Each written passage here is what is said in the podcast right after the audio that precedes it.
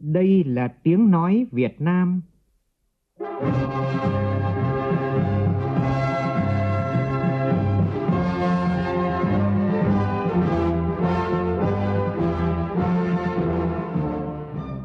là tiếng nói Việt Nam, phát thanh từ Hà Nội, thủ đô nước Cộng hòa xã hội chủ nghĩa Việt Nam.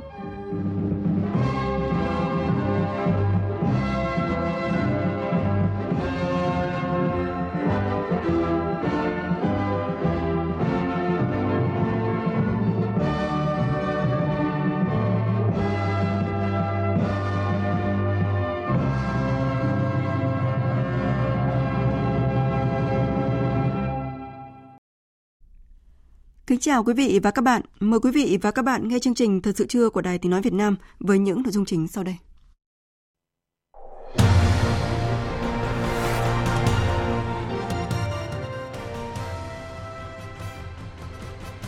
Thủ tướng Phạm Minh Chính thăm và làm việc tại tỉnh Đồng Tháp. Phiên họp thứ 25 của Ủy ban Thường vụ Quốc hội sẽ bắt đầu từ ngày mai 14 tháng 8. Tại phiên họp này, Ủy ban Thường vụ Quốc hội sẽ tổ chức hoạt động chất vấn và trả lời chất vấn đối với Bộ trưởng Bộ Tư pháp, Bộ trưởng Bộ Nông nghiệp và Phát triển Nông thôn.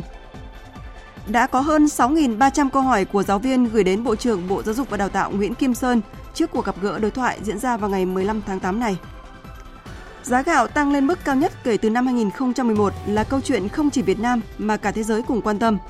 Trong bài viết cuối của loạt bài Tận dụng thời cơ vàng cho xuất khẩu gạo, Phóng viên Đài Tiếng nói Việt Nam phân tích những vấn đề đặt ra khi giá gạo đang ở mức cao kỷ lục.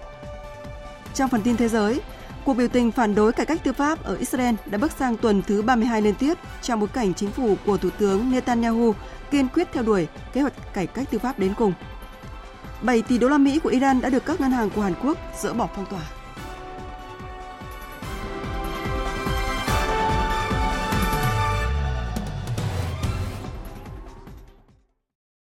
Bây giờ là tin chi tiết.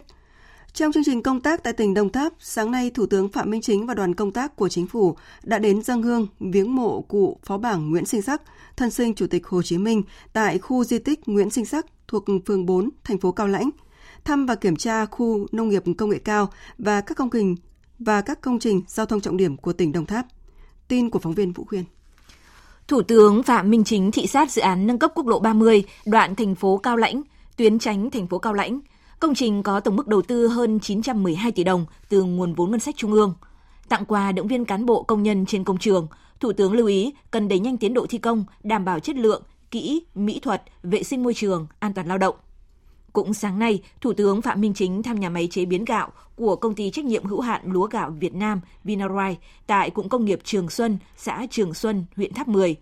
Với tổng vốn đầu tư trên 350 tỷ đồng, nhà máy Vinarai có quy mô và hiện đại bậc nhất Việt Nam và khu vực Đông Nam Á.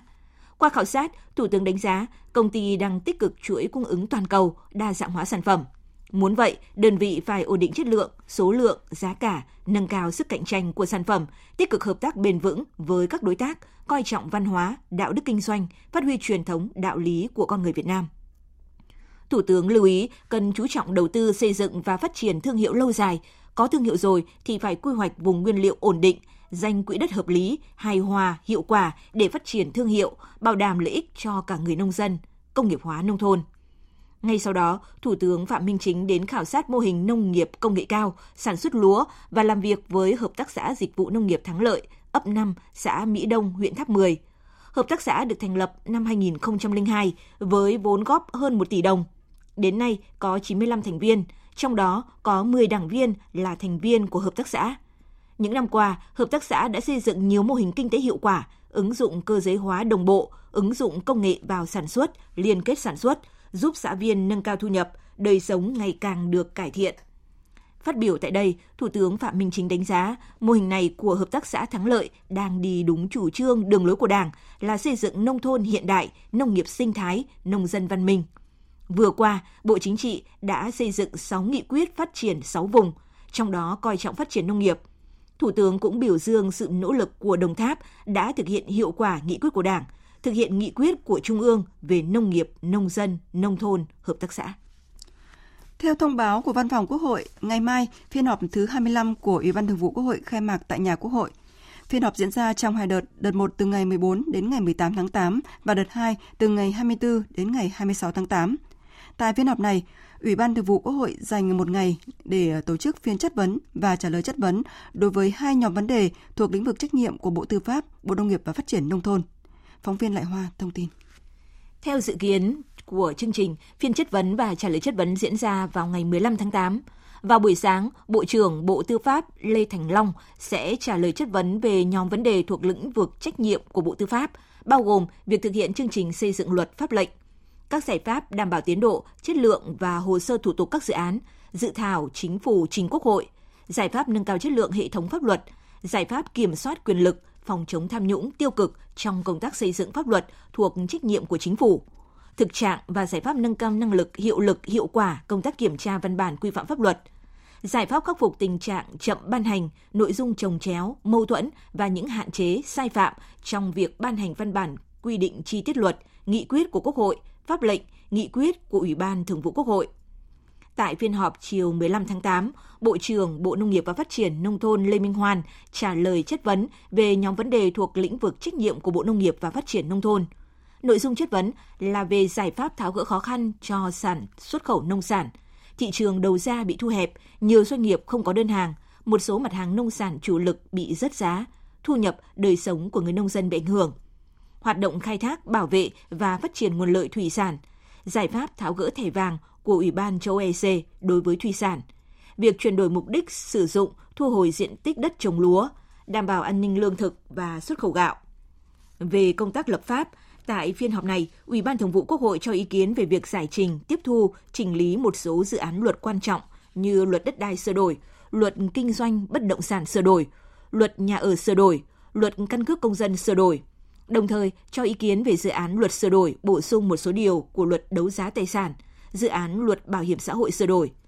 Về công tác giám sát, Tại phiên họp này, Ủy ban Thường vụ Quốc hội sẽ tiến hành giám sát chuyên đề việc thực hiện nghị quyết số 88 năm 2014 Quốc hội khóa 13 và nghị quyết số 51 năm 2017 Quốc hội khóa 14 về đổi mới chương trình sách giáo khoa giáo dục phổ thông. Nghe báo cáo kết quả giám sát bước đầu chuyên đề giám sát của Quốc hội về việc triển khai thực hiện các nghị quyết của Quốc hội về chương trình mục tiêu quốc gia về xây dựng nông thôn mới giai đoạn 2021-2025 giảm nghèo bền vững giai đoạn 2021-2025, phát triển kinh tế xã hội vùng đồng bào dân tộc thiểu số và miền núi giai đoạn 2021-2030. Lần đầu tiên kể từ khi nhậm chức, Bộ trưởng Bộ Giáo dục và Đào tạo Nguyễn Kim Sơn tổ chức một cuộc gặp gỡ với giáo viên cả nước. Sự kiện sẽ diễn ra vào ngày 15 tháng 8 này, được tổ chức trực tiếp kết hợp với trực tuyến tại 63 điểm cầu trong cả nước. Cuộc gặp gỡ đề cập những nội dung như đời sống nhà giáo, môi trường làm việc, những khó khăn, bướng mắc khi thực hiện các chỉ đạo của Bộ Giáo dục và Đào tạo.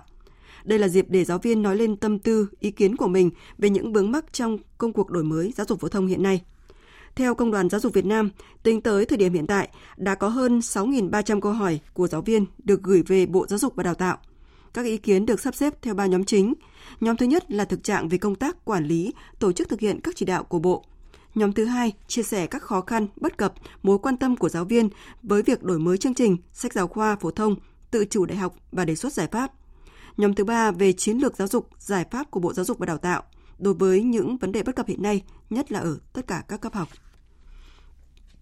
Thưa quý vị và các bạn, tối qua tại quân cảng Nha Trang, tỉnh Khánh Hòa, Đài Tiếng Nói Việt Nam, Ban tuyên giáo Trung ương, Tổng cục Chính trị Quân đội Nhân dân Việt Nam, Bộ Quốc phòng và Ủy ban Nhân dân tỉnh Khánh Hòa đồng tổ chức chương trình chính luận nghệ thuật Mạnh giàu từ biển quê hương.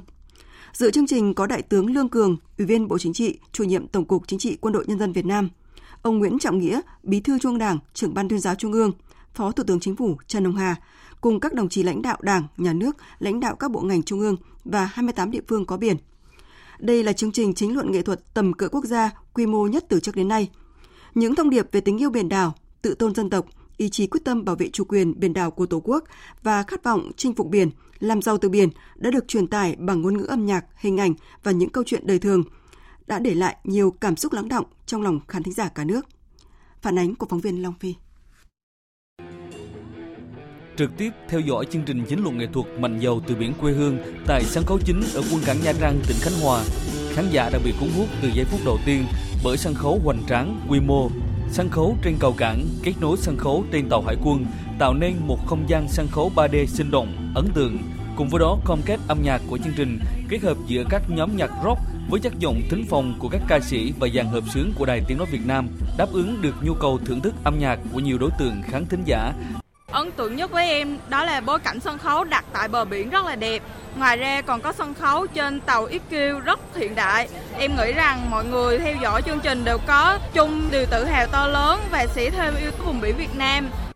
Những cái chương trình này rất là hay, có nghĩa giống như là đang khích lệ cái tinh thần của người dân, thể hiện là quan tâm vấn đề chính phủ đang quan tâm là người dân. Có một cái thông điệp nữa là ngư dân hôm nay ra khơi không phải là ngư dân không đâu mà kể luôn đồng hành với ngư dân như cảnh sát biển hay là bên biên phòng. Coi chương trình này thích lắm. Bao cảm xúc dư âm từ chương trình chính luận nghệ thuật Mạnh giàu từ biển quê hương vẫn còn lắng động trong những người theo dõi chương trình hay khán thính giả theo dõi buổi tường thuật trực tiếp qua các phương tiện phát thanh, truyền hình và nền tảng số của Đài Tiếng Nói Việt Nam, cũng như chương trình tiếp sóng của các đài phát thanh truyền hình địa phương. Nhiều nghệ sĩ nổi tiếng tham gia biểu diễn tại chương trình đã từng thể hiện các ca khúc viết về biển đảo rất nhiều lần. Nhưng trong một không gian nghệ thuật đặc biệt, xung quanh là rất nhiều tàu cá của ngư dân và tàu của các lực lượng thực thi pháp luật trên biển. Sân khấu là con tàu hiện đại của Hải quân Nhân dân Việt Nam đã tạo nên nguồn cảm hứng mới cho các nghệ sĩ. Nghệ sĩ ưu tú Đăng Dương chia sẻ. Đã, đã từng ra Trường Sa, nó có một cảm giác thiêng liêng rất lớn. Đấy. Thế còn hôm nay thì này nó lại quy mô của một cái chương trình rất là lớn và được hát ở trên một cái con tàu rất là lớn và và giữa cái, cái vùng biển Nha Trang rất là đẹp, cái cảm xúc rất là mãnh liệt. Chương trình chính luận nghệ thuật Mạnh giàu từ biển quê hương với ba mạch cảm xúc chính với các chủ đề tâm thức biển, Việt Nam hướng tới giàu từ biển, Việt Nam hướng tới mạnh từ biển, Ba mạch cảm xúc của chương trình đang xen kết hợp hài hòa giữa các vấn đề thời sự chính luận với các tiết mục nghệ thuật đặc sắc. Các thông điệp được gửi gắm qua chương trình khẳng định Việt Nam là quốc gia biển với khát vọng muôn đời chinh phục biển, thịnh vượng từ biển và gìn giữ hòa bình trên biển, thổi bùng lên niềm tự hào và tình yêu biển đảo, ý chí quyết tâm bảo vệ chủ quyền biển đảo Tổ quốc. Sau 4 năm lỡ hẹn, lễ hội áo dài năm 2023 với chủ đề Áo dài Huế Chuyện kể từ dòng sông đã khai mạc tối qua, tạo ấn tượng với du khách và công chúng với chương trình nghệ thuật đặc sắc. Đây là hoạt động trong chương trình lễ hội mùa thu Festival Huế 2023, ghi nhận của phóng viên Vinh Thông và Lê Hiếu, thường trú tại miền Trung.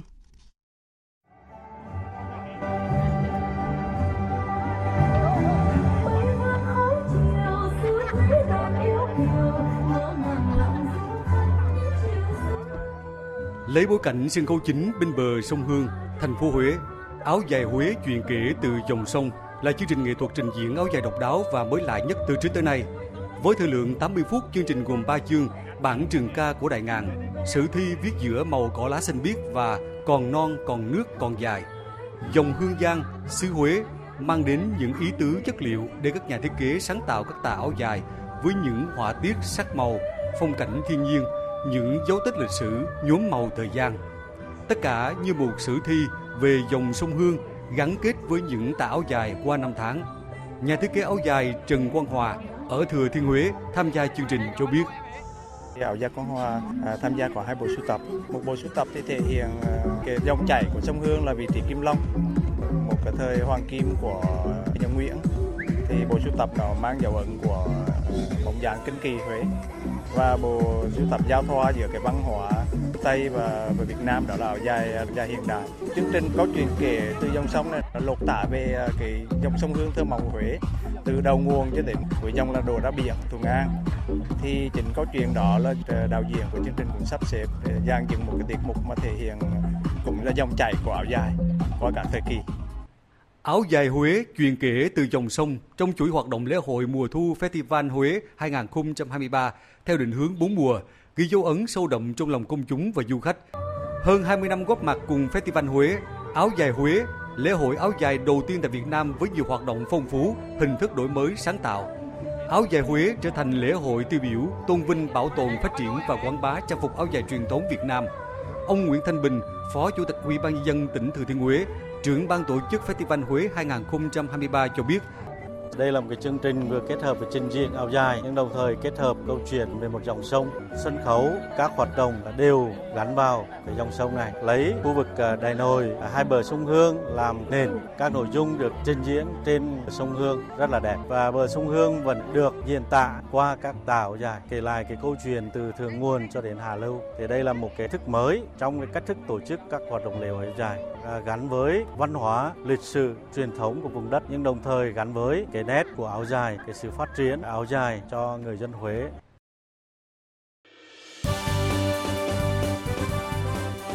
Thời sự tiếng nói Việt Nam Thông tin nhanh Bình luận sâu Tương tác đa chiều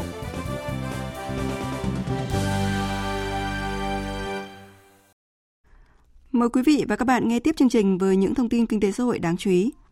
Giá gạo tăng vọt lên mức cao nhất kể từ năm 2011. Đây là câu chuyện không chỉ Việt Nam mà cả thế giới cùng quan tâm trong thời điểm này. Trong các chương trình thời sự trước, nhóm phóng viên Đài Tiếng nói Việt Nam đã nêu rõ những tác động của sản xuất và việc thu mua lúa gạo tại vùng đồng bằng sông Cửu Long trước những diễn biến của thị trường thế giới. Chính những thời cơ và đan xen những khó khăn đòi hỏi công tác điều hành sản xuất trong nước và xuất khẩu lúa gạo cần có sự linh hoạt trong mọi tình huống vẫn phải ưu tiên đảm bảo an ninh lương thực quốc gia. Ngày 5 tháng 8 vừa qua, Thủ tướng Chính phủ đã có chỉ thị số 24 về việc đảm bảo vững chắc an ninh lương thực quốc gia và thúc đẩy sản xuất, xuất khẩu gạo bền vững trong giai đoạn hiện nay. Với sự chỉ đạo kịp thời này, có thể nói thực hiện tốt chỉ thị cũng chính là để Việt Nam đảm bảo an ninh lương thực trong tình hình mới, đồng thời nâng cao giá trị lúa gạo bằng sự thân thiện, trách nhiệm và chia sẻ với cộng đồng quốc tế. Trong bài viết cuối cùng của luật bài, tận dụng thời cơ vàng cho xuất khẩu gạo, nhóm phóng viên Thanh Tùng, Phạm Hải sẽ phân tích rõ những vấn đề đặt ra. Giá xuất khẩu một số chủng loại gạo của Việt Nam đã thiết lập mốc kỷ lục cao nhất trong 11 năm qua và giá lúa gạo hàng hóa của người dân luôn cao hơn so với giá định hướng do Bộ Tài chính công bố, bảo đảm lợi ích cho người nông dân. Ông Trần Duy Đông, Cục trưởng Cục xuất nhập khẩu Bộ Công Thương cho biết, từ sau khi Ấn Độ và một số nước ra thông báo cấm xuất khẩu tất cả các loại gạo trắng thường, giá gạo xuất khẩu của Việt Nam theo chiều hướng tăng. Tính đến tháng 7 vừa qua, cả nước xuất khẩu 4,83 triệu tấn gạo, trị giá 2,58 tỷ đô la Mỹ, tăng 18,7% về lượng và tăng 29,6% về trị giá so với cùng kỳ. Giá xuất khẩu bình quân ước đạt 534 đô la Mỹ một tấn, tăng 9,2% so với cùng kỳ năm 2022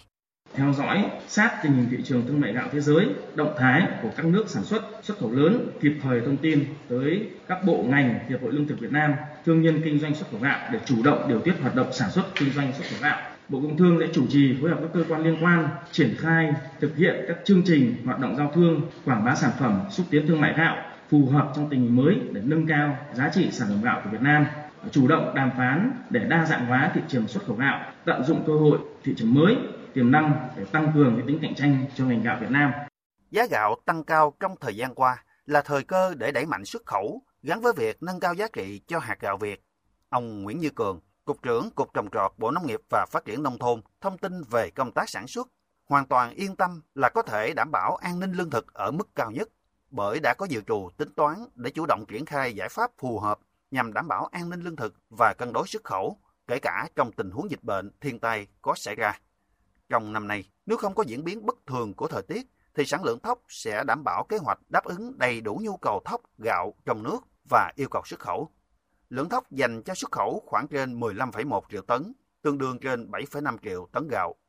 Tại hội nghị triển khai công tác điều hành xuất khẩu gạo diễn ra mới đây tại Cần Thơ, Thứ trưởng Bộ Nông nghiệp và Phát triển Nông thôn Trần Thanh Nam khẳng định chắc chắn đảm bảo tốt cho an ninh lương thực quốc gia. Cụ thể, từ nay đến cuối năm, cả nước còn 11,8 triệu tấn lúa, trong đó đồng bằng sông Cửu Long có 9,2 triệu tấn lúa. Hiện Bộ cũng đang đẩy nhanh kế hoạch tăng thêm 50.000 hecta lúa thu đông vụ 3 trên tổng số 700.000 hecta.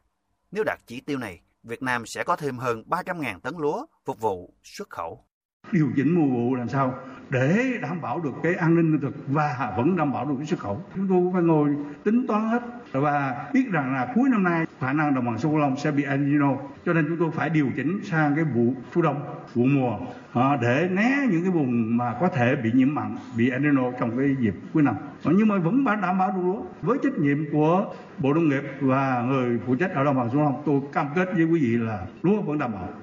Diễn biến thực tế đang diễn ra cho thấy tình hình thị trường thương mại gạo cầu diễn biến rất nhanh. động thái chính sách của một số nước sản xuất, xuất khẩu gạo đưa ra đã ảnh hưởng mạnh đến chuỗi cung ứng lương thực toàn cầu. Bài toán đặt ra là Việt Nam phải luôn tỉnh táo, đảm bảo vững chắc an ninh lương thực quốc gia, đồng thời không để lỡ thời cơ cho hạt gạo Việt Nam. Ở góc độ này, với vai trò là một quốc gia có thế mạnh về sản xuất và xuất khẩu lúa gạo, Việt Nam luôn thể hiện trách nhiệm và sự sẻ chia trước những khó khăn. Theo Bộ trưởng Bộ Công Thương Nguyễn Hồng Diên, trước những động thái vừa qua của các nước xuất khẩu gạo lớn, chúng ta cần rất thận trọng, tránh lợi thế người đi đầu quay đầu thành người đi sau. Mặt khác, tập trung củng cố cơ chế hợp tác chặt chẽ, hiệu quả giữa người sản xuất, vùng trồng với các doanh nghiệp kinh doanh và nhất là giữa các doanh nghiệp với nhau để bảo đảm nguồn hàng ổn định, chất lượng và tránh tình trạng tranh mua, tranh bán, tranh thị trường. Tiếp tục theo dõi sát cái tình hình thị trường thương mại gạo thế giới, các động thái của các nước sản xuất xuất gạo lớn và kịp thời thông tin tới các bộ ngành địa phương, các hiệp hội lương thực và các doanh nghiệp, các thương nhân trong lĩnh vực kinh doanh xuất khẩu gạo để chủ động điều tiết hoạt động sản xuất kinh doanh xuất gạo của mình bảo đảm phù hợp và hiệu quả. Khai thác tốt các cơ chế ưu đãi của các hiệp định thương mại tự do mà nước ta là thành viên để tiếp tục chủ động đàm phán với các đối tác nhằm đa dạng hóa thị trường xuất khẩu, chiếm lĩnh các thị trường mới tiềm năng và nâng cao tính cạnh tranh cho cái ngành hàng gạo Việt Nam. Thưa quý vị và các bạn, tín hiệu đáng mừng là Việt Nam đang đẩy mạnh đàm phán xuất khẩu gạo với các khu vực mới như châu Phi, Nam Á, Tây Á, Nam Âu và Nam Mỹ. Điều này mở ra nhiều tín hiệu lạc quan, thúc đẩy phát triển sản xuất, cơ hội tiếp cận và mở rộng thị trường sản xuất, đảm bảo hiệu quả bền vững nhằm mang lại giá trị thương hiệu hạt gạo Việt Nam, đồng thời thể hiện sự chia sẻ, trách nhiệm chung với quốc tế, mong muốn hướng đến sự phát triển bền vững. Và trong bối cảnh hiện nay, để tạo không gian phát triển cho các doanh nghiệp trước nhiều yếu tố bất định và biến động của thị trường, các chuyên gia kinh tế cho rằng cải cách thể chế là điều tiên quyết. Phóng viên Nguyễn Hằng thông tin. Hiện nay, các doanh nghiệp đang gặp nhiều khó khăn về thị trường, tài chính, vốn, cạnh tranh. Ở thời điểm khó khăn về thị trường, cạnh tranh diễn ra không chỉ ở giữa các doanh nghiệp trong nước mà còn có sự cạnh tranh gay gắt giữa các doanh nghiệp trong khu vực. Trong những khó khăn trên, doanh nghiệp gặp khó nhất là chi phí để trang trải, duy trì hoạt động sản xuất kinh doanh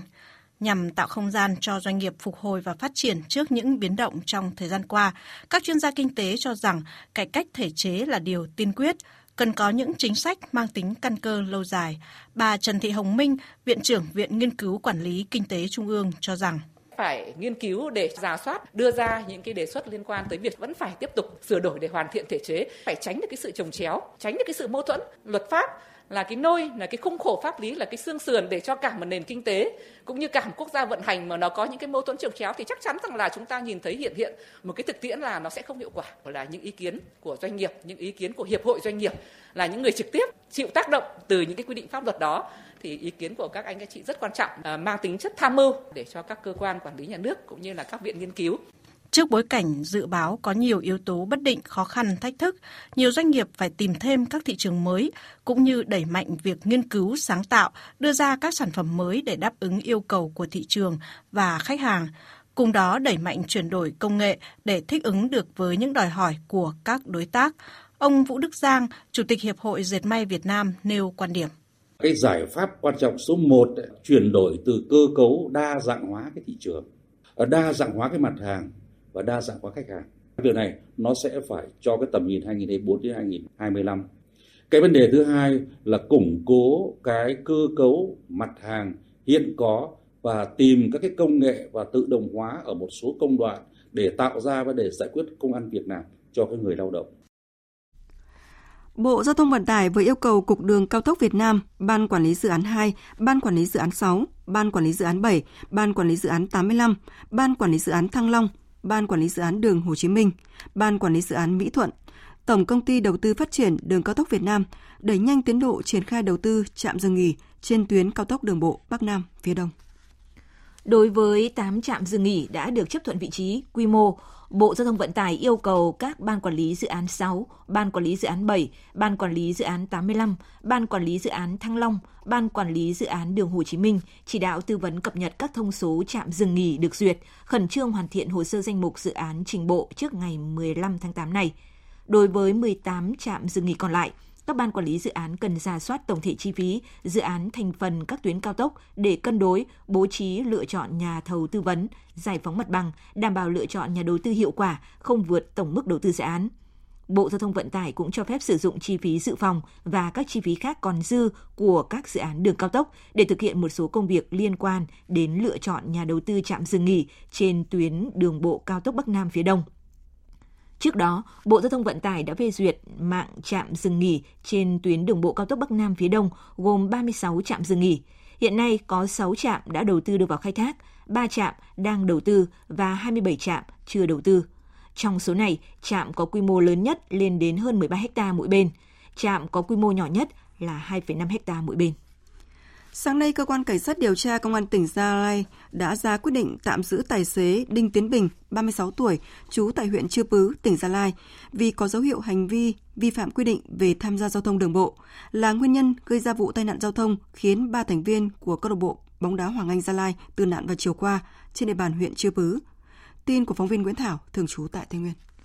Cơ quan chức năng tỉnh Gia Lai xác định nguyên nhân xảy ra vụ tai nạn giao thông thuộc về Đinh Tiến Bình, điều khiển xe tải biển kiểm soát 81H 02760.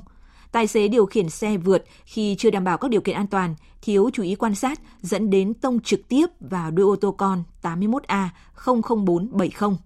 Sau khi tông, tài xế Đinh Tiến Bình tiếp tục mất kiểm soát đối với phương tiện, tiếp tục tông vào bên trái xe ô tô con, đẩy xe sang bên làn đường ngược lại gây ra tai nạn. Hành vi của Đinh Tiến Bình vi phạm khoản 2 điều 14 Luật Giao thông đường bộ năm 2008. Như vậy, nguyên nhân vụ tai nạn thảm khốc gây ra cái chết đối với ba thành viên câu lạc bộ bóng đá Hoàng Anh Gia Lai cơ bản đã có câu trả lời. Trong ba người tử nạn, trợ lý Dương Minh Ninh và bác sĩ Đào Trọng Trí đều là người Gia Lai. Tiền đạo Paulo Madeira Oliveira có quốc tịch Bồ Đào Nha.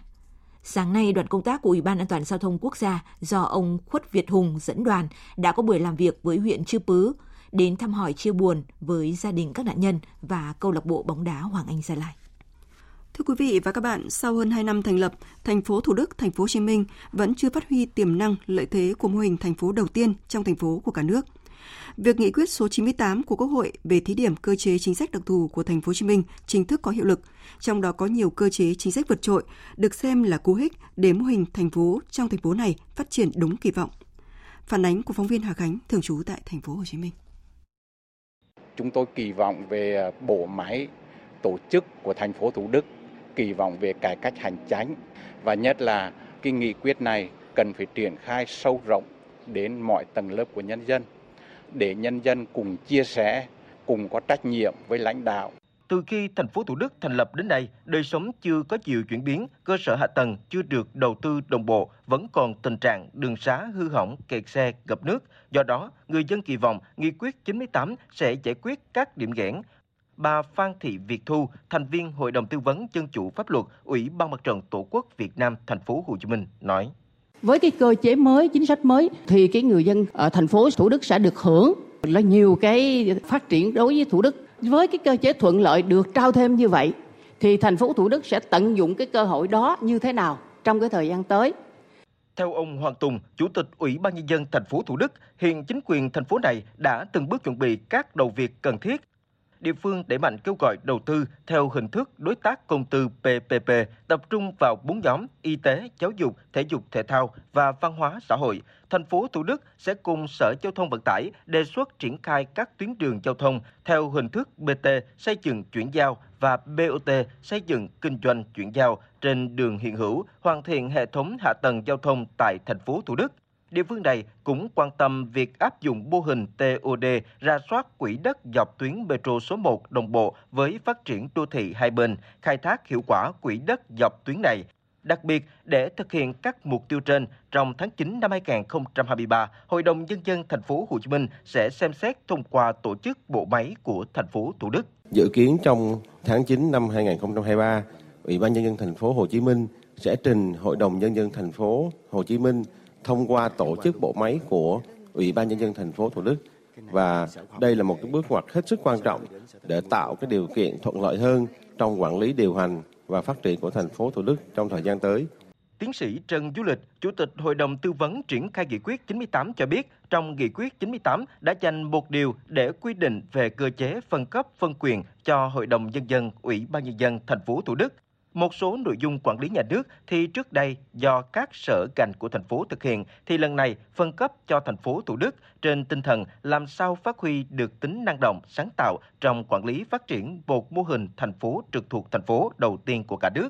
Hội đồng nhân dân thành phố Hồ Chí Minh cũng phải ban hành một số quy định liên quan đến tổ chức bộ máy, các cơ quan chuyên môn của Thủ Đức và để triển khai được cần có một nghiên cứu liên quan đến tổ chức bộ máy một cách hiệu quả, ngang tầm với những nội dung mà được phân cấp, phân quyền. Đây là một cái thử thách. Theo tôi nghĩ rằng là vấn đề tổ chức sắp xếp lại bộ máy hành chính của thành phố Đức theo nhiệm vụ mới không có nghĩa là cộng công việc của ba cái quận mà nhập lại thành phố Đức mà phải tổ chức cái bộ máy phù hợp về năng lực, về trình độ và bảo đảm hiệu quả để có thể thực thi được cái cơ chế phân cấp phân quyền. Lãnh đạo thành phố Hồ Chí Minh khẳng định sẽ tiếp tục đánh giá cân đối khả năng nguồn lực, chọn giải pháp và lộ trình phù hợp và khi thực hiện nghị quyết 98 thì phải có trọng tâm, trọng điểm và phải có kết quả, đặc biệt là phải nâng cao bộ máy công vụ để đáp ứng yêu cầu khi thực hiện nghị quyết 98. Đây là yêu cầu chung với cả bộ máy của thành phố Hồ Chí Minh và nhất là với thành phố Thủ Đức. Đường xá thuận tiện, có nhà văn hóa, trường học, trạm y tế khang trang không còn là ước mơ mà giờ đây đã trở thành hiện thực với nhiều người dân ở vùng khó khăn của tỉnh Sơn La. Đây là kết quả bước đầu sau gần 2 năm triển khai chương trình mục tiêu quốc gia phát triển kinh tế xã hội vùng đồng bào dân tộc thiểu số và miền núi giai đoạn 2021-2030 ở địa phương. Ghi nhận của phóng viên Lê Hạnh tại huyện Phú Yên, tỉnh Sơn La. Con đường đèo dốc dài chỉ 5 km. Trước đây, người dân bản Suối Cù, xã Huy Tân, huyện Phú Yên, tỉnh Sơn La phải mất hơn một giờ đồng hồ để di chuyển, đang dần được trải bê tông nhờ nguồn lực đầu tư từ chương trình Mục tiêu Quốc gia Phát triển Kinh tế Xã hội vùng đồng bào dân tộc thiểu số và miền núi giai đoạn 2021-2030, còn gọi là chương trình Mục tiêu Quốc gia 1719. Anh Mùa A Trang, trường bản Suối Cù, chia sẻ. Nói chung là đối với đồng bào trên đấy thì nó rất phấn khởi và hào hứng. Nó có cái tuyến đường từ dưới chân dốc nó lên đây thì nó lại đi qua cái tuyến đường mà sáu nhất rồi. Thế thì quá là đẹp rồi. Bà con cũng là cảm ơn cho nhà nước thôi. Ước mơ về nhà văn hóa đủ không gian, đủ thiết chế của bà con bản Khoa 2, xã Tường Thượng, huyện Phú Yên cũng được hiện thực hóa khi chính sách dân tộc về với cơ sở. Ông Bạc Văn Mười, bí thư tri bộ kiêm trưởng bản cho biết, tháng 4 năm 2023, nhà văn hóa bản Khoa 2 với diện tích 180 m2, tổng vốn đầu tư gần 1,2 tỷ đồng được đưa vào sử dụng trong niềm vui sướng, phấn khởi của nhân dân. Trước ấy, thì nhà văn hóa bé như là nửa cái nhà văn hóa mới này thì đa số thì dân thì toàn đứng ngoài, người ở trong người ở ngoài thì nó sẽ không tập trung và từ khi có cái nhà văn hóa mới này thì đa số người dân ngồi được trong hết và lắng nghe được tâm tư nguyện vọng của người dân. Cũng từ nguồn vốn chương trình mục tiêu quốc gia 1719, trên khắp các bản làng vùng đồng bào dân tộc thiểu số ở huyện Phú Yên, tỉnh Sơn La, nhiều công trình trường lớp học, nhà bán trú, trạm y tế, chợ trung tâm xã hay các điểm tái định cư phòng chống thiên tai đang dần được hình thành. Trong số 58 công trình được đầu tư xây dựng năm 2023, đến nay hơn một nửa đã được bàn giao và đưa vào sử dụng. Bên cạnh đó, những dự án phát triển sản xuất nông lâm nghiệp bền vững, phát huy tiềm năng thế mạnh của các vùng miền để sản xuất hàng hóa theo chuỗi giá trị cũng đang được hỗ trợ phát triển, giúp người dân nơi đây có sinh kế để có thêm thu nhập. Riêng chương trình bảo vệ và phát triển rừng, hiện Phú Yên đang giao khoán cho trên 300 chủ rừng và 7 cộng đồng bản quản lý bảo vệ hơn 8.000 ha rừng. Anh Lý Văn Thông, người dân bản Suối Nhúng, xã Huy Tường, huyện Phú Yên, nói. À, gia đình tôi đang phụ trách bảo vệ gần 3 hecta rừng. Gia đình ý thức được trách nhiệm của mình. Hàng tuần đều đi kiểm tra, chăm sóc rừng. Từ tháng 8 năm 2022, tôi cũng nhận được tiền hỗ trợ từ chương trình Mục tiêu Quốc gia 1719. Gia đình tôi rất phấn khởi, giúp rất nhiều vào phát triển kinh tế của gia đình. Ông Đặng Quang Hưng, Chủ tịch Ủy ban Nhân dân huyện Phú Yên, tỉnh Sơn La cho biết, tuy còn khó khăn, nhưng phải khẳng định sau 2 năm triển khai, chương trình Mục tiêu Quốc gia 1719 đã có tác động rất tích cực đối với quá trình phát triển kinh tế, xã hội của địa phương. Nổi bật là thu ngân sách tăng so với năm 2022, tỷ lệ hộ nghèo, hộ cận nghèo giảm so với năm 2021. Trong thời gian tới, chúng tôi sẽ tiếp tục tuyên truyền chính sách của Đảng và Nhà nước, trong đó có chương trình mục tiêu quốc gia về phát triển kinh tế xã hội ở đồng bào dân tộc thiểu số miền núi đến bà con nhân dân và kể cả là cán bộ công chức đảng viên trong địa bàn toàn huyện để từ đó nâng cao cái nhận thức và triển khai có hiệu quả. Thứ hai, chúng tôi tiếp tục ra soát các cái chương trình dự án trọng điểm và tổng hợp các ý kiến vướng mắc trong quá trình triển khai để báo cáo các cấp các ngành trên cơ sở đó giải quyết kịp thời những cái vướng mắc đảm bảo cái tỷ lệ giải ngân theo quy định của tỉnh tăng cường công tác giám sát, kể cả giám sát cộng đồng để đảm bảo chương trình thật sự thiết thực và hiệu quả. Những công trình mới, sinh kế mới không chỉ từng bước góp phần thay đổi diện mạo nhiều bản làng, nâng cao chất lượng cuộc sống cho đồng bào vùng dân tộc thiểu số và miền núi, mà còn là động lực để những địa phương vùng khó vươn lên, thu hẹp khoảng cách giữa thành thị với nông thôn, đúng với tinh thần mà chương trình mục tiêu quốc gia này hướng đến. Tiếp theo là một số thông tin về thời tiết.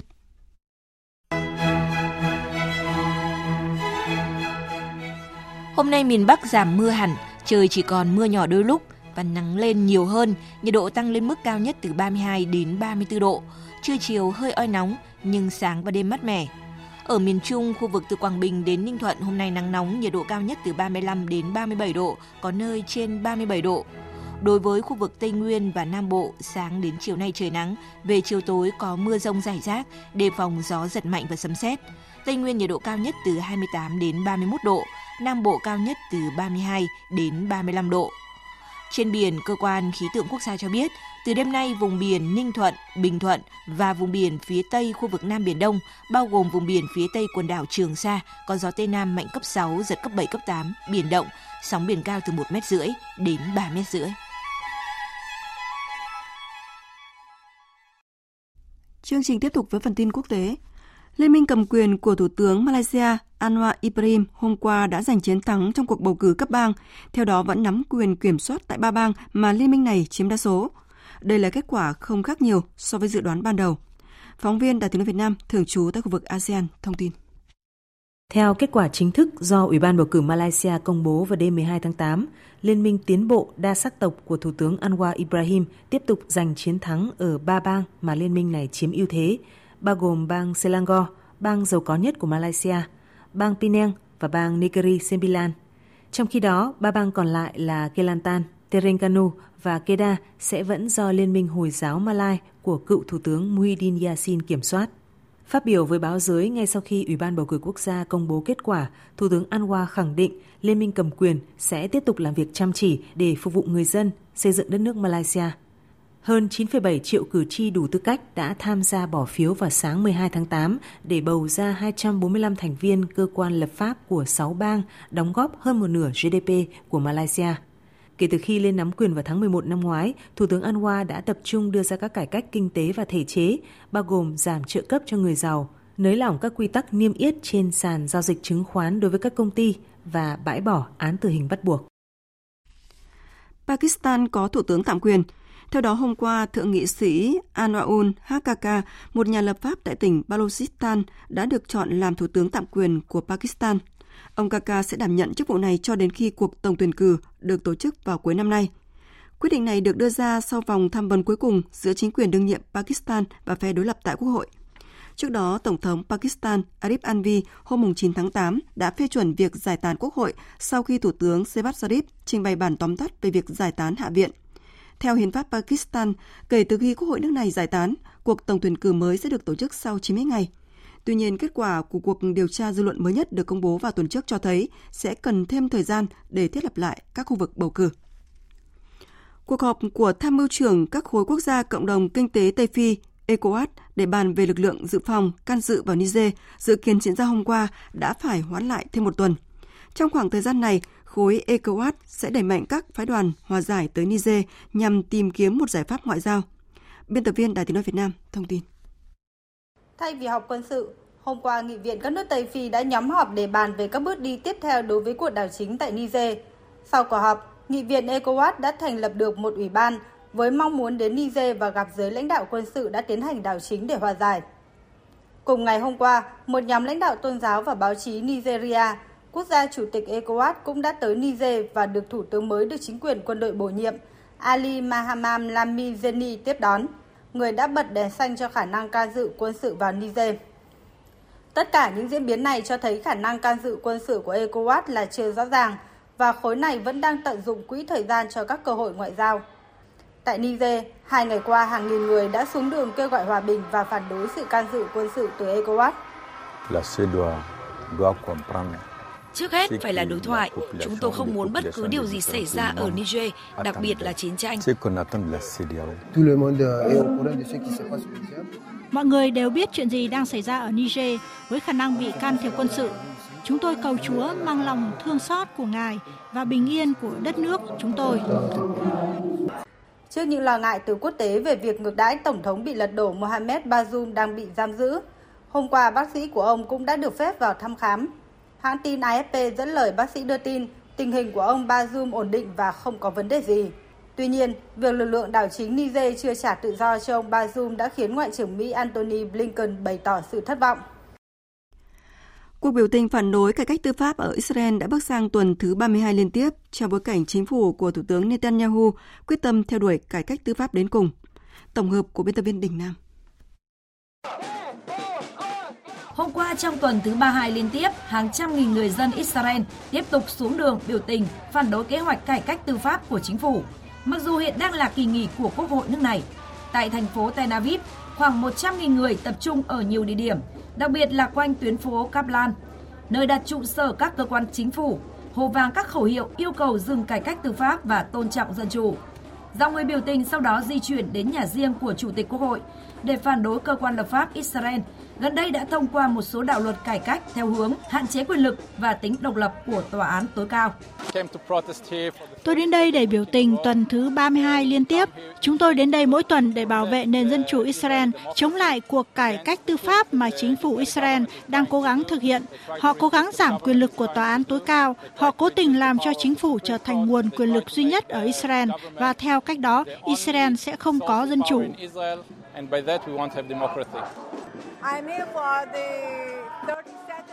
Đây là đêm thứ bảy thứ 32 của tôi ở đây.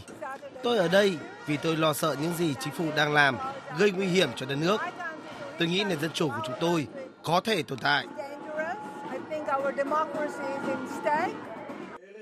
Trước đó, Thủ tướng Netanyahu khẳng định chính phủ do ông đứng đầu vẫn quyết tâm thực hiện kế hoạch điều chỉnh thành phần ủy ban bổ nhiệm thẩm phán tòa án tối cao. Biện pháp được đánh giá là sâu rộng nhất và gây tranh cãi nhất trong gói cải cách tư pháp. Thủ tướng Netanyahu lập luận kế hoạch cải cách tư pháp là nhằm đạt được sự cân bằng quyền lực giữa tòa án tối cao và Quốc hội Israel.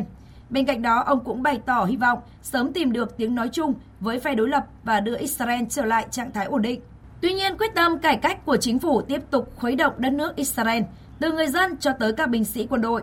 Người đứng đầu lực lượng không quân Israel, Thiếu tướng Tome Ba, thừa nhận sự sẵn sàng chiến đấu của quân đội đang kém đi khi hơn 10.000 binh sĩ dự bị cảnh báo ngừng thực hiện nghĩa vụ.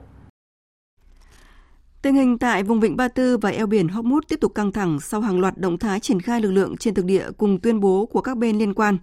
Trong diễn biến mới nhất, hôm qua, hạm đội 5 của Hải quân Mỹ cảnh báo về nguy cơ các tàu nước ngoài đi qua eo Hormuz có thể bị Iran bắt giữ. Phóng viên Bà Thi theo dõi khu vực Trung Đông thông tin. Đây là lần thứ hai trong năm nay, lời cảnh báo tàu thuyền đi qua eo biển Hormuz có nguy cơ bị Iran bắt giữ được đưa ra. Căng thẳng đang gia tăng một cách đáng lo ngại tại eo Hormuz thời gian gần đây.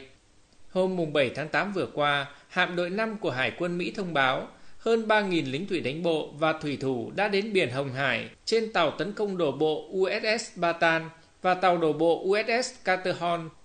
Động thái diễn ra chỉ vài ngày sau khi truyền thông Iran thông báo Hải quân nước này đã được trang bị loạt vũ khí mới gồm máy bay không người lái trinh sát và tấn công, thiết bị tác chiến điện tử, bệ phóng tên lửa gắn trên xe tải, cùng hàng trăm tên lửa hành trình và tên lửa đạn đạo, nhằm phản ứng trước những hành động can thiệp của Mỹ tại eo biển Hormuz.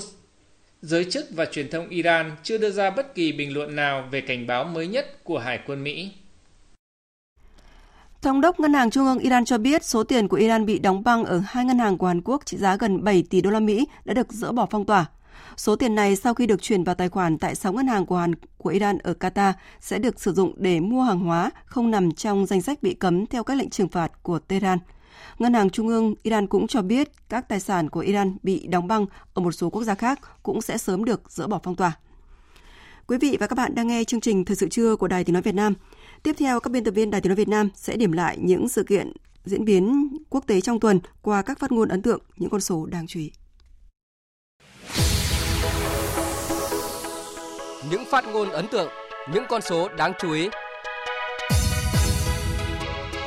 Ngoại trưởng Trung Quốc Vương Nghị vừa có chuyến thăm 4 ngày tới ba quốc gia ASEAN là Singapore, Malaysia và Campuchia, kỳ vọng sẽ giúp tăng cường liên lạc chiến lược với ba quốc gia Đông Nam Á này. Đây là chuyến thăm nước ngoài đầu tiên đến khu vực Đông Nam Á của ông Vương Nghị kể từ khi được tái bổ nhiệm vị trí ngoại trưởng.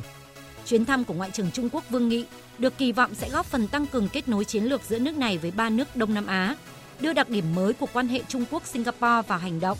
đạt được tiến bộ vững chắc trong việc xây dựng một cộng đồng có tương lai chung với cả Malaysia và Campuchia và đưa các mối quan hệ song phương lên tầm cao mới. Tổng thống Mỹ Joe Biden trong tuần này đã ký sắc lệnh cho phép Bộ trưởng Tài chính Mỹ cấm hoặc hạn chế một số khoản đầu tư của Mỹ vào các thực thể ở Trung Quốc hoạt động trong ba lĩnh vực chất bán dẫn và vi điện tử, công nghệ thông tin lượng tử và một số hệ thống trí tuệ nhân tạo. Động thái được dự báo sẽ làm gia tăng căng thẳng giữa hai nền kinh tế lớn nhất thế giới, dù giới chức Mỹ tuyên bố không có ý định chia cắt nền kinh tế phụ thuộc lẫn nhau của hai nước. Trung Quốc đã bày tỏ thất vọng trước quyết định, đồng thời cảnh báo sẽ có bước đi phù hợp nhằm bảo vệ lợi ích quốc gia. Tại ngoài khơi bờ biển Sydney, Australia, đang diễn ra cuộc tập trận Malabar của các thành viên nhóm bộ tứ quát gồm Mỹ, Nhật Bản, Australia và Ấn Độ. Đây là lần đầu tiên các cuộc tập trận Malabar diễn ra ở Australia. Các nội dung tập trận hải quân và phòng không sẽ diễn ra đến hết ngày 21 tháng 8 tới, với khoảng 2.000 binh sĩ tham gia. Tham gia tập trận còn có các tàu khu trục cùng các máy bay tàng hình F-35A và máy bay giám sát B-8A. Chỉ đạo Ủy ban của Tổng tham mưu trưởng Quốc phòng kích hoạt lực lượng dự phòng ECOWAS với tất cả các bộ phận ngay lập tức, ra lệnh triển khai lực lượng dự phòng ECOWAS để phục hồi trật tự hiến pháp tại Cộng hòa Niger. Đây là phát biểu của Chủ tịch Ủy ban Cộng đồng Kinh tế Tây Phi Omar Aliu Touré về việc kích hoạt lực lượng dự phòng ECOWAS để sẵn sàng can dự vào Niger như một giải pháp cuối cùng tại cuộc họp của các nhà lãnh đạo ECOWAS diễn ra ở Nigeria. Trong khi đó, chính quyền quân sự tại Niger đã ra lệnh báo động đối với lực lượng quân đội, đồng thời triển khai thêm nhân lực và khí tài về thủ đô Niamey để sẵn sàng ứng phó với khả năng can thiệp quân sự từ các nước láng giềng Tây Phi. Những tuyên bố hết sức cứng rắn này từ các bên liên quan đang đẩy tình hình bất ổn Niger trước làn danh đỏ nếu các bên không có sự nhượng bộ. Khoảng 10.000 quân Ba Lan sẽ được điều động tới biên giới phía đông nước này nhằm đối phó với người di cư trái phép và những biến động tại biên giới với Belarus. Đây là động thái cứng rắn mới nhất của Ba Lan trong bối cảnh căng thẳng giữa nước này và Belarus đang ngày càng gia tăng. Bộ trưởng Quốc phòng Ba Lan Mariusz Błaszczak cho biết Chúng tôi phải sẵn sàng cho bất kỳ kịch bản nào và không loại trừ bất kỳ điều gì. Đó là lý do tại sao chúng tôi quyết định điều quân đến gần biên giới Belarus để củng cố biên giới, xua đuổi những kẻ tấn công. Căng thẳng giữa Ba Lan và Belarus leo thang khi hàng trăm tay súng Wagner chuyển đến Belarus hồi tháng 6 vừa qua như một phần của thỏa thuận do nước này làm trung gian nhằm chấm dứt cuộc đổi loạn vũ trang của tập đoàn quân sự này. Yeah, Russia's Khát vọng của Nga đối với sứ mệnh mặt trăng lần này còn đan xen trong đó rất nhiều thứ khác nhau. Tôi nghĩ trước hết đó là biểu hiện của sức mạnh quốc gia trên trường quốc tế. Không hẳn nhiều người sẽ nhận ra, nhưng chắc chắn vẫn có người để ý tới điều này, rằng Nga đã trở lại cuộc chơi. Giáo sư lịch sử tại Đại học Fordham, ông Ashif Sitki đã đưa ra nhận định như vậy sau vụ Nga phóng thành công tàu thăm dò mặt trăng Luna 25 vào không gian dạng sáng ngày 11 tháng 8 theo giờ địa phương. Động thái này đánh dấu bước khởi động lại chương trình thăm dò mặt trăng của Nga sau gần 50 năm.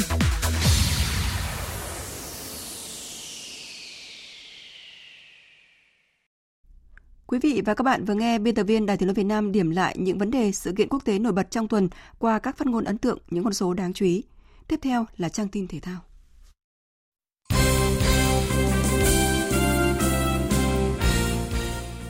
Thưa quý vị và các bạn, sau loạt trận áp chót của nhóm A diễn ra chiều 12 tháng 8, cuộc đua đến ngôi vô địch V-League 2023 chỉ còn lại hai đội bóng đó là đương kim vô địch Hà Nội và Tân binh Công an Hà Nội.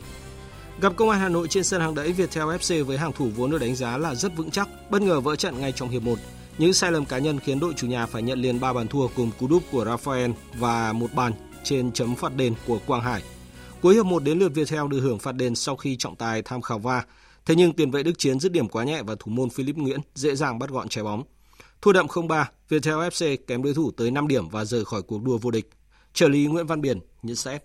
Trận này thì Công an Hà Nội đã chơi tốt hơn Viettel. Kết quả nó chỉ là một phần của trận đấu thôi. Thì các cầu thủ của Viettel hôm nay đã thực hiện rất tốt ý đồ chiến thuật của huấn luyện viên. Viettel trận này chơi tốt, cái trạng thái tâm lý nhập cuộc với tinh thần là rất cao. Hôm nay Công an đã chơi tốt hơn đội Viettel mọi người cũng thấy rồi thì cái cơ hội của họ rất lớn ờ, và chỉ cần một trận hòa đấy là cái cơ hội rất lớn của Việt Nam rồi trên bảng xếp hạng sau vòng đấu áp chót, Công an Hà Nội đang dẫn đầu với 37 điểm, hiệu số bàn thắng thua là dư 18. Ngay phía sau là đương kim vô địch Hà Nội với 35 điểm, hiệu số dư 12. Ở vòng đấu cuối diễn ra ngày 27 tháng 8, Công an Hà Nội gặp Thanh Hóa trên sân nhà hàng đẫy, trong khi Hà Nội thi đấu với Viettel tại sân Mỹ Đình. Chuyển sang các tin thể thao đáng chú ý khác. Hàng nghìn học sinh, sinh viên, thầy cô giáo và phụ huynh đã tham dự sự kiện đầu tiên của giải chạy S-Ray 2023 diễn ra tại cung đường quanh Hồ Xuân Hương, thành phố Đà Lạt, tỉnh Lâm Đồng. Trong năm thứ ba tổ chức giải chạy diễn ra nội dung thi đấu dành cho ba nhóm tuổi học sinh trung học cơ sở, học sinh trung học phổ thông và sinh viên các trường cao đẳng đại học.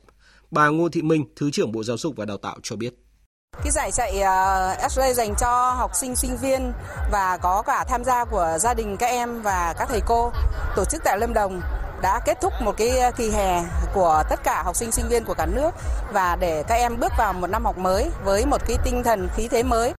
Giải chạy có hai cự ly thi đấu gồm 3 km nam dành cho sinh viên, học sinh trung học phổ thông và 1,5 km dành cho nam sinh trung học cơ sở, sinh viên nữ, nữ sinh trung học phổ thông và nữ sinh trung học cơ sở. Ông Nguyễn Ngọc Phúc, Phó Chủ tịch Ủy ban Nhân dân tỉnh Lâm Đồng cho rằng Chúng tôi cho rằng là một cái giải S-Ray hôm nay tổ chức tại Đà Lạt là rất là thuận lợi. Một cái chương trình này cũng rất là có hữu ích đối với cộng đồng với xã hội, đặc biệt là sự gắn kết giữa bố mẹ, con cái trong cái sự phát triển thể chất, đặc biệt là nâng cao sức khỏe, thể trạng và cái chiều cao của con người Việt Nam. Giải golf vô địch quốc gia Cúp VinFast 2023 kết thúc thành công với chiến thắng của Nguyễn Nhất Long và Lê Trúc An tại bảng nam và nữ. Đây cũng là danh hiệu vô địch quốc gia đầu tiên của hai golfer trẻ, những người đã dẫn đầu tại vòng loại tuyển chọn đội tuyển golf Việt Nam tham dự ASEAN 19 tại Trung Quốc. Ông Vũ Nguyên, Tổng thư ký Hiệp hội Golf Việt Nam đánh giá. Chúng tôi nhận thấy rằng giải đấu này năm nay đã trải qua năm thứ 18 với lịch sử là giải đấu lâu đời nhất trong môn golf của chúng ta. Giải đấu này qua mỗi năm chúng ta nhìn thấy là chất lượng chuyên môn cũng như sự hấp dẫn của giải đấu. Đặc biệt đây là mùa thứ hai khi mà giải vô địch quốc gia được đưa vào hệ thống thi đấu chuyên nghiệp của VJ Tour thu hút rất nhiều các vận động viên nghiệp dư và chuyên nghiệp tham gia thi đấu. Thì đó là điều mà chúng tôi rất vui mừng và hy vọng rằng uh, giải đấu vô địch quốc gia sẽ tiếp tục là một giải đấu hấp dẫn trong những năm tiếp theo uh, giúp cho các bạn trẻ cũng như những vận động viên chuyên nghiệp đeo đuổi đam mê của mình.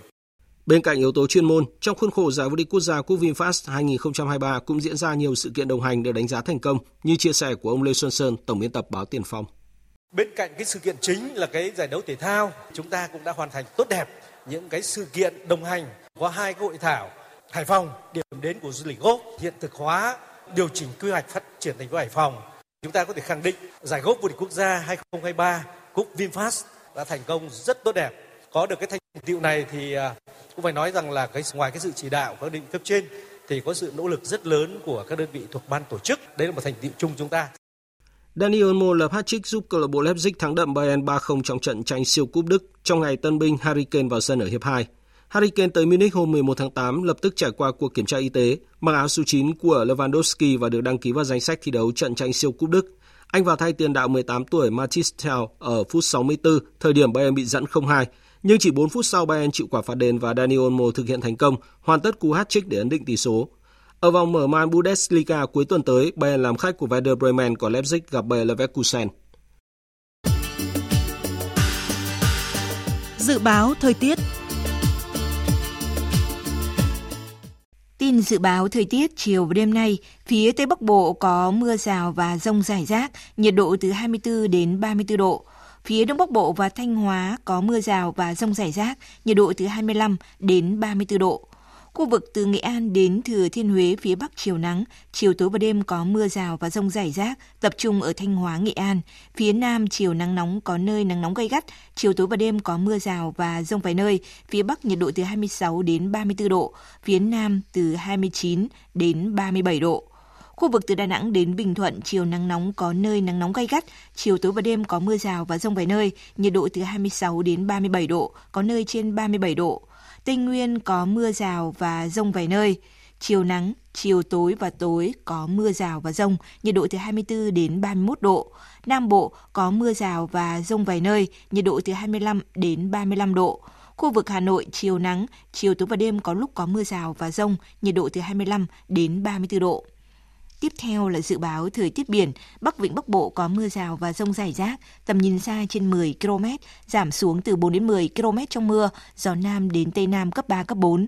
Nam Vịnh Bắc Bộ và vùng biển từ Quảng Trị đến Quảng Ngãi có mưa rào và rông vài nơi, tầm nhìn xa trên 10 km, gió Tây Nam cấp 3, cấp 4. Vùng biển từ Bình Định đến Ninh Thuận, từ Bình Thuận đến Cà Mau có mưa rào và rông rải rác, tầm nhìn xa trên 10 km, giảm xuống từ 4 đến 10 km trong mưa, gió Tây Nam cấp 5 có lúc cấp 6, giật cấp 7, cấp 8, biển động. Vùng biển từ Cà Mau đến Kiên Giang, khu vực Bắc Biển Đông và khu vực quần đảo Hoàng Sa thuộc thành phố Đà Nẵng, Vịnh Thái Lan có mưa rào và rông vài nơi, tầm nhìn xa trên 10 km, gió Tây đến Tây Nam cấp 4, cấp 5. Khu vực giữa Biển Đông không mưa, tầm nhìn xa trên 10 km, gió Tây Nam cấp 5, riêng vùng biển phía Tây Nam cấp 6, giật cấp 7, cấp 8, biển động. Khu vực Nam Biển Đông và khu vực quần đảo Trường Sa thuộc tỉnh Khánh Hòa có mưa rào và rông vài nơi, tầm nhìn xa trên 10 km, giảm xuống từ 4 đến 10 km trong mưa, gió Tây Nam cấp 5, riêng vùng biển phía Tây Bắc cấp 6, giật cấp 7, cấp 8, biển động. Vừa rồi là những thông tin dự báo thời tiết Bây giờ chúng tôi tóm lược những tin trình đã phát trong chương trình.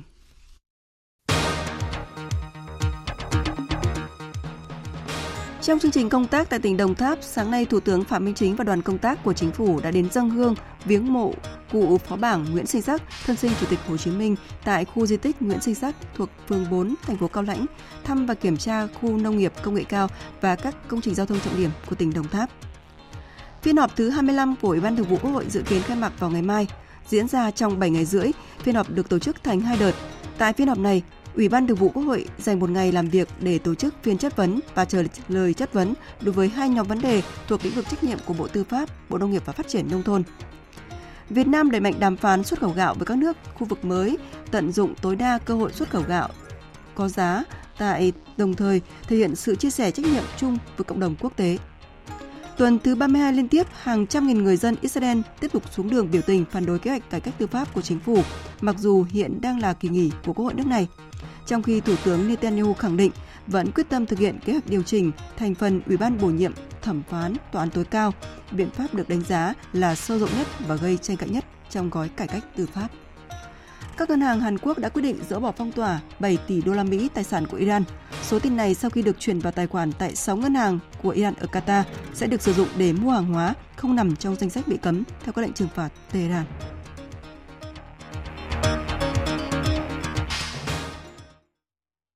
Phần tóm lược những tin chính vừa rồi đã kết thúc chương trình thời sự trưa nay của Đài Tiếng nói Việt Nam. Chương trình do các biên tập viên Minh Châu, Hằng Nga, Thu Hằng và Bùi Chuyên thực hiện với sự tham gia của kỹ thuật viên Thu Hằng, chịu trách nhiệm nội dung Lê Hằng. Cảm ơn quý vị và các bạn đã dành thời gian lắng nghe.